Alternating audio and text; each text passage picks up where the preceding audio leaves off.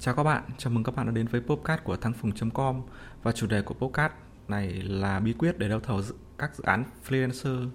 thành công 100%. À, từ ngày mình xây dựng cái blog này thì có rất là nhiều bạn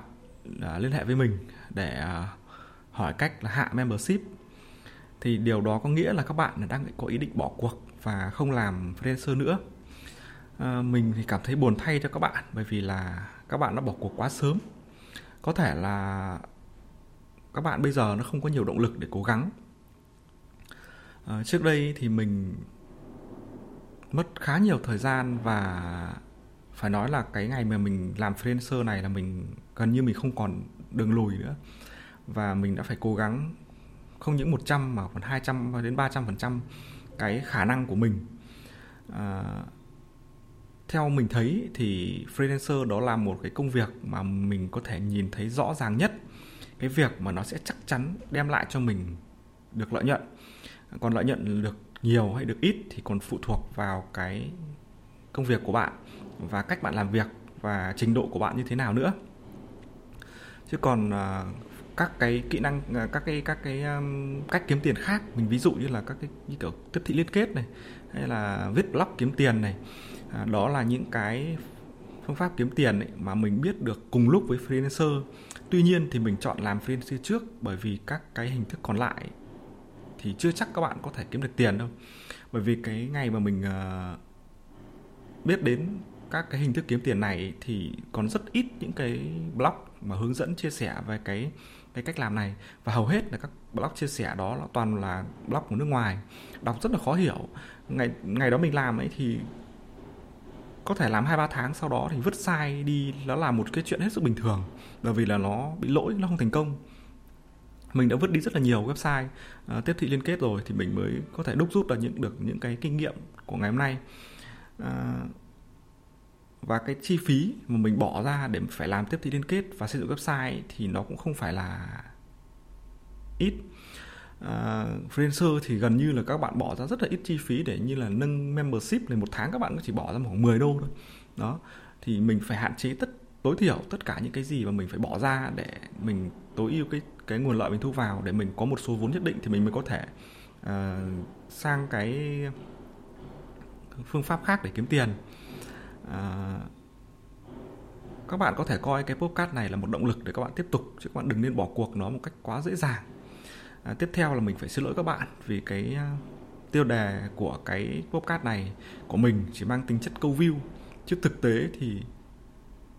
chắc chắn là không bao giờ có chuyện là các bạn biết trúng thầu 100% cả. Nhưng nếu mà mình không câu view kiểu đấy thì chắc chắn các bạn sẽ không kích vào và các bạn sẽ không nghe được những cái dòng tâm sự của mình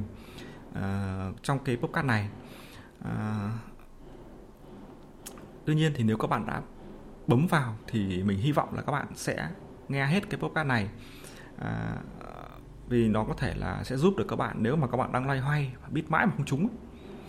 à, thì để các bạn để cho các bạn biết là ở trên freelancer.com ấy, thì không phải tất cả các dự án mà các bạn nhìn thấy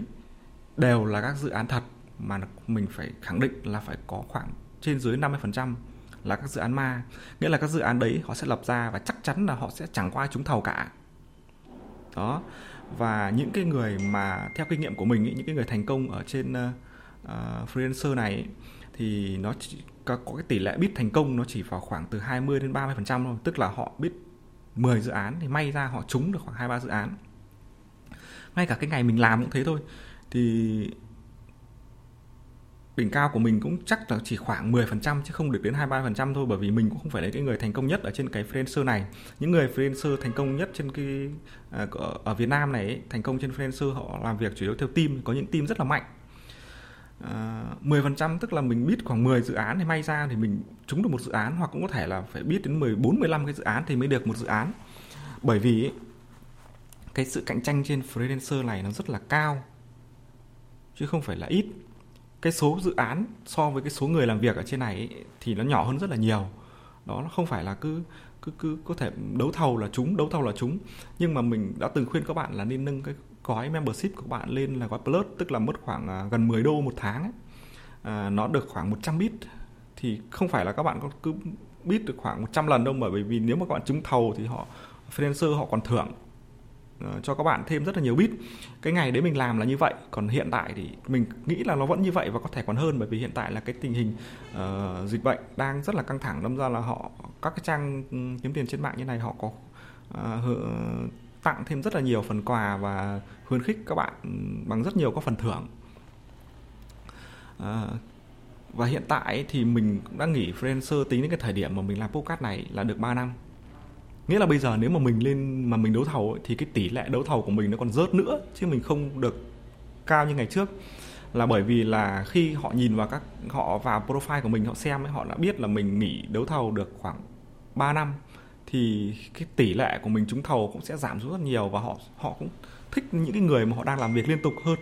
là những cái người mà đã nghỉ lâu rồi. À, đấy các bạn có thể thấy là những cái người mà nó có kinh nghiệm và có hàng chục thậm chí hàng trăm cái dự án thành công và được biết được được đánh giá hầu hết là đều là năm sao à, như mình và các cái người khác ấy, mà tỷ lệ cái thành công ờ, tỷ lệ đấu đấu thầu thành công còn rất là thấp như vậy thì đương nhiên là cái tỷ lệ thành công của các bạn mới thì chắc chắn là phải thấp hơn rất là nhiều. Như mình đã nói là thì ban đầu thì mình cũng, cũng đấu thầu cả tháng mới được cái dự án đầu tiên ấy, chứ không phải là đơn giản là bởi vì là uh, ai cũng vậy thôi người ta cũng đều phải đi lên từ cái uh, con số không chứ làm gì có ai mà vừa mới lập tài khoản ra đã có hàng uh, chục hoặc hàng trăm nghìn cái cái cái đánh giá tốt như vậy. Đâm ra các bạn phải cố gắng các bạn phải kiên trì nỗ lực thì ừ, các bạn mới có thể trúng thầu được. Uh, như mình đã viết ở trong một số bài viết ấy là các bạn nên đấu thầu các dự án rất là thấp thôi. Thậm chí là các dự án uh, có giá trị cao các bạn thấp bit thấp nhất trong số những cái người mà đấu thầu đó thì cái tỷ lệ của bạn nó sẽ nâng lên được một chút chứ cũng chưa chắc hẳn là các bạn đã đấu thầu nhé nếu mà mà các bạn không tin bây giờ các bạn có thể tìm được một cái dự án mà các bạn nghĩ là khả năng là nó không phải là một dự án ma như mình đã hướng từng hướng dẫn ở trong các tìm các dự án ấy, tránh các dự án ma ra ấy. thì các bạn tìm có một dự án thật và các bạn lưu lại khoảng độ tầm 2 3 ngày sau các bạn vào xem thì chưa chắc là những cái người mà người ta có số lượt ờ, đánh giá cao nhất Ờ, số lượt dự án hoàn thành cao nhất là được chọn đâu mà là khi người ta khách hàng người ta lựa chọn đấy người ta lựa chọn rất nhiều tiêu chí và có khi người ta khi người ta liên hệ người, liên hệ với khoảng 10 người đầu tiên uh, ở trên uh, cái uh, danh sách đấu thầu của họ thì họ ai là người nói chuyện với họ nhiệt tình nhất ai là người uh, chắc nhanh nhất và cho họ thấy là người ta ấy có thể làm được công việc đấy thì người ta sẽ chọn chứ không phải là tất cả những cái người nào mà được đánh, đánh giá cao hay là hoàn thành nhiều dự án. Đấy đấy thì là nó chỉ là một trong số các cái tiêu chí thôi. Nếu mà họ không liên lạc với bạn ấy, thì phần thì đa phần là các bạn cũng đang bị lừa đảo chứ không có cái chuyện là là là các bạn có thể dễ dàng đấu thầu một cái xong họ ắt quắc trao cái dự án cho bạn rồi bạn chấp nhận. Thế là các bạn làm việc. Cái quy trình làm việc ở trên đấy nó không như thế đâu. Mình làm bao nhiêu năm nay chưa có dự án nào mà khách hàng họ không liên hệ trực tiếp với bạn. Họ còn nói chuyện này họ còn nói ra những yêu cầu của họ mà những cái yêu cầu cụ thể mà ở trong cái đấu thầu họ không không viết ra đâu. Thực ra là mình là người không giỏi tiếng anh lắm đâm ra là mình những cái người mà người ta viết cái những cái cái mô tả dự án dài ngoãng là mình còn chả thèm đọc ấy, bởi vì là uh, những cái dự án như thế đọc xong từ đầu đọc đoạn đầu thì quên đoạn sau nó cũng chẳng nhớ được hết đâu. Đó. Um, các bạn có thể sử dụng